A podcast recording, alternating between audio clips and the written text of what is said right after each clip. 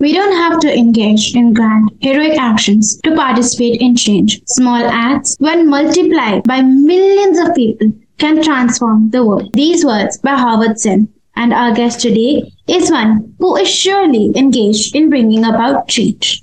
In this podcast series created and hosted by Rahul Suri of Russell F. Book Club, we are bringing you inspiring stories and journeys of people who love their chosen profession and are bringing about a change through their chosen path. Namaste. I'm Sana Sharma, your host for this evening, and it is my privilege to introduce our guest of the day, Dr. Karandeep Singh is a TEDx speaker, a Forbes and Fortune 500 listed entrepreneur, a distinguished Cambridge and Oxford alumnus. He is driven by a firm belief to transform the educational setup to make it more sustainable and aligned with the need of the hour. He is also India's ambassador to the United Nations for SDG 2030. Thank you so much for joining us today, sir. Thank you so much, Sana, and uh, big congratulations to you and, of course, to Rahul also for taking this amazing initiative. I think it's absolutely brilliant, uh, you know, and I'm absolutely humbled and honored to be here, having this opportunity to to to talk to you guys about my journey. Let's say. So, yeah, looking forward to it. Thank you. Uh, sir, you have a very interesting career path. So, can you share something about your journey from Punjab to Cambridge to Harvard and now the United Nations? Uh, what is it that drives you? Who are the people who inspired and motivated you? That's a good question. See, um, I come from a military background, so four generations of the army uh, have are in my blood. So, my, right from my great grandfather was in the uh, British Army during the Second World War, and then uh, followed by my grandfather for the 71 war, and then my father was in the Kargil war. So um, there was a massive influence right from childhood. You know, I got an opportunity to literally travel to all remote parts of this country, see areas and, you know, interact with people as a child, which you normally don't get to interact was a very important point because that builds a lot of compassion and you respect people for who they are. So that was something ingrained in me. And my mother was a college lecturer, you know, and uh, my father was mostly away on the you know on the on the borders or, or working on counterterrorism. So in a way, um, you know, my mother's um, strong will and empowerment, working full time as a college lecturer and also raising her son was a big inspiration, I would say, in the long run because uh, I think she did a wonderful job and she did become a role model. Along with, of course, my dad, I would say the first role model of me getting into education was obviously my mother, because I could see that even in those years in India when um, the, the, you know now we're living in a time when equality is something we're still fighting for when, when in terms of women rights, but in those days it was very hard for a for a mother to raise a son, um, you know, in Punjab especially, and also work full time. You know, there's so many stigmas in society. So um, technically, yes, I'm from Punjab, but I always call myself a child of India because I got an opportunity to be around the whole country. Um, and that had a massive impact on moving out of India and then, you know, sort of relocating to different parts of the world and working. Um, I never found it challenging because it was something that I learned that when you give respect, you get respect. You know, when you when you are humble, when you're compassionate to any culture, any religion, any person, uh, invariably you will get that same respect back. And that has been a motto uh, with me right from probably when I was 10 to now that I'm 37. Uh, I've not left that thought process from my uh, that's amazing, sir. Now, uh, can you tell us about your vision for the education system? My vision for the education system has always been uh, very pragmatic. It's been very, uh, I wouldn't say futuristic because the future is developed pretty much every day. That's what we work on as innovators. But when I got exposed to certain curriculums of certain universities like Oxford University and then did my post graduation at Harvard, my first important goal was to remove the cultural financial divide that we have in India. Because as a country, for 100 years, we were under the colonial empire, the master and slave mentality has plagued the education system. So mediocrity is something that I'm not comfortable with. And I am not comfortable with the fact that students from tier one and tier two cities can possibly afford, let's say, let's call it quality education, but the kids in villages and townships are not able to. I mean, if you, to, to give you an example, during the during the pandemic when EdTech was at its peak, we could not uh, bring the government's logic of RT, right to education, to the masses. So the number one passion that drives me is to create, to is to democratize education, is to make sure that not where you live should decide your future. The quality of exposure has to be mainstreamed in this country. Because trust me, I've seen the villages of this country. I've worked with students from different parts of this country. All have passion but the problem is we are neglecting almost 60% of our student population just to draw profits because we are a private based uh, country. So I would say what drives me in education is to keep pushing the boundaries of the private education sector, which starts including students who might possibly not be able to afford their fee. Uh, and this applies not just for schools, I also push this model for colleges. So, could you please tell us what exactly is forest curriculum and how does it help students?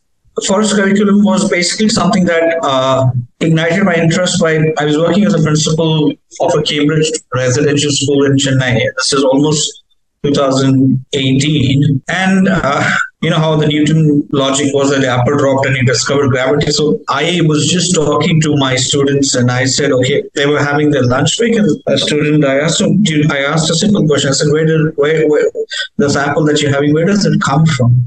And student, you know, simply answered, it comes from the supermarket. So it kind of ignited a massive thought process that our learners, especially who are not exposed to the life cycle of, you know, what nature is, would be completely divided as leaders when they become in the future of understanding the balance of, uh, you know, technical education versus the importance of safeguarding the planet in terms of our ecosystem. So forest education actually came as a requirement at that point because I realized that if we are not giving them the best of both worlds, which is technical classroom knowledge versus outside the classroom pure experiential knowledge, then we are taking something massively away from them.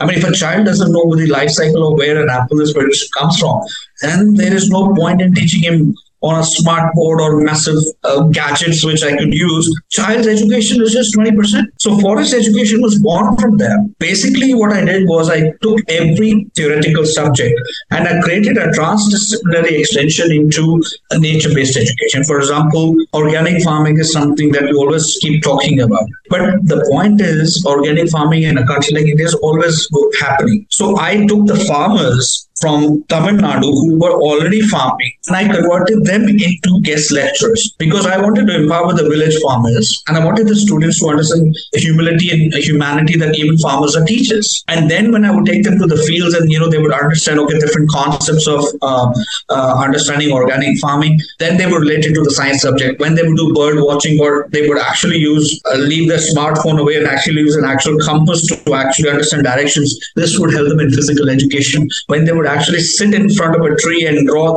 that's where impressionism was taught and you know visual arts would be born. You know, when you want to talk about nature-based poetry and you're sitting in a classroom, what's the point of that? So forest education was not just linked to understanding the ecosystem of nature, but it was to create a system where theoretical knowledge has a practical extension and you can actually utilize what you know because just books are not enough anymore. Hence, the forest education program came to develop.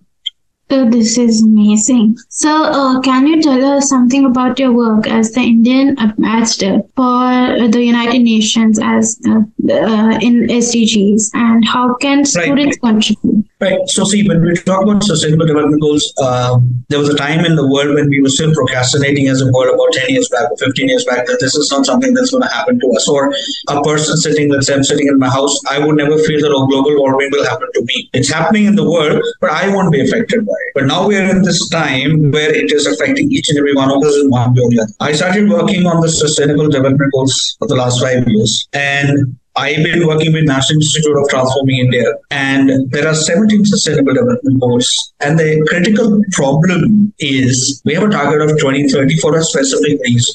It's a scientific data proven target that the point of irreversibility with respect to how the Earth's temperature and the ecosystem is dying. Uh, my worry is that being an educationist who works with students, young people, right from let's say kindergarten to kids who are doing the MBA, I've gone through the whole life cycle of a student's life.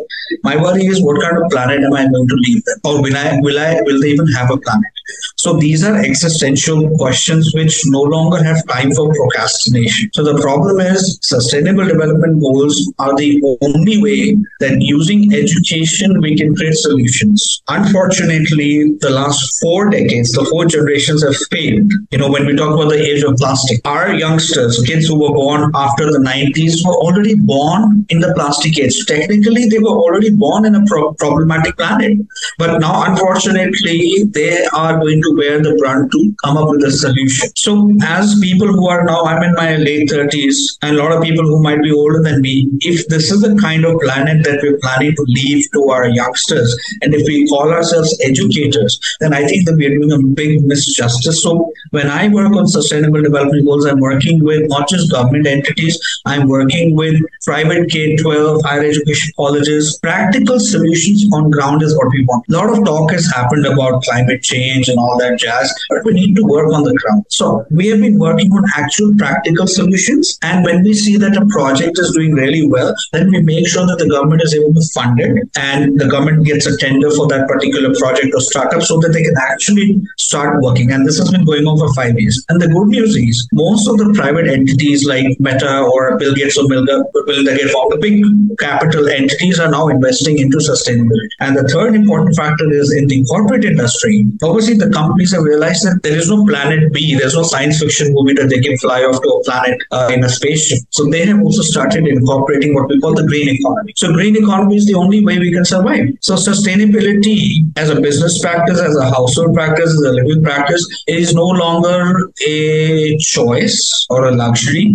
It is uh, pretty much you can say that it's the need of the hour. So we've been working on it literally on the ground. I myself work on it literally on the ground, practically on the ground with people. A busy professional life from Punjab to Ladakh, along with leading brand and uh, working with Niti Aayog. How uh, you play many roles, sir. How do you manage all this? I believe that one has to have very clinical, uh, one has to be very good in planning. And there's a stereotype, but I have to use it that when you look at time versus productivity, productivity matters. So what that basically means is that uh, I might be sitting, let's say, in front of a computer for 10 hours, but if my actual productivity is two hours, then I wasted eight hours. So I work on a different model. I work on a productivity model. If I'm involved in something, then I need to make sure that whatever time I'm putting in that particular area, it is 100% productive activity. Otherwise, I won't do it. If let's say on one given day, I know that I should not go in this meeting because I have something else, or I should not touch this project because I will not touch it. So um, the reason I've been able to utilize time properly is because I follow a proper regime of every week I create my calendar and not just a random calendar, calendar based on things that can I can actually do, not just randomly that okay this week I'll try to do this. I do backward planning. I don't believe in forward planning. So for example, if I'm doing something on Saturday in order for me to do something on Saturday, I need to know what am I doing on Friday, which will allow me to achieve what I have to do on Saturday. So in business, in corporate life, we believe good companies, good people always do backward planning. So what we call T minus one. You know, you go backwards to day one, and then you know your deadlines. So even if I'm working on my own projects, I work on deadlines. That is the only way you can uh, be disciplined enough to be diligent to use time. So we should all actually inculcate this in our daily habits. Uh, so, what would be your message for the students of today, especially girls who dream and have aspirations to make a difference? Um, so, my message would be pretty simple, uh, Sana. I uh, believe that, um, you know, as a movement, feminism came up in this world uh, way back in the 1950s when um, started back in the United States and spread. Uh, we are still living in a very polarized country. You know, we have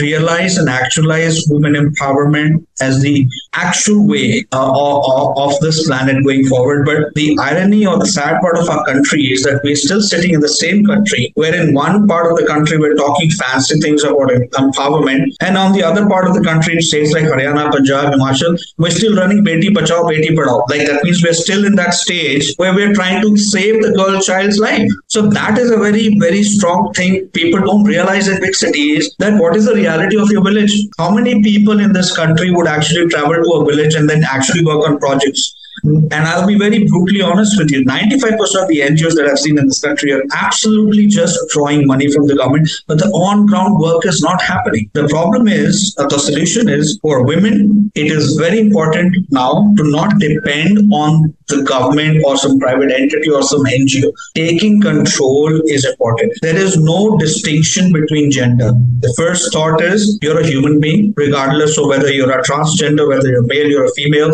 whatever sexuality uh, you might have, you're a human being. First, you have to understand that. If you can understand that, only then you'll realize that you're absolutely born equal. There is no distinction for you in this world. Yes, society has polarized you, especially in patriarchal societies like ours, but do not let that dictate your uh, emotional or your, you know, socio emotional or your psychological perspective. It is completely in our hands. And yes, for women, life is much harder because of the way our society perceives them. But unfortunately, we have to fight it. You will find supporters, you will find good people who support you. But if we don't draw our own fight with our own hands and depend on the system to fix it, the system will not fix it. We have to take the fight in our own hands. It's very important. And we have to forget the fact that we are men, women, or we are all human beings and we deserve absolutely equal uh, attention, pay, uh, security as any other human being. So this makes so much more sense. Um, and with this, we bring this session to an end.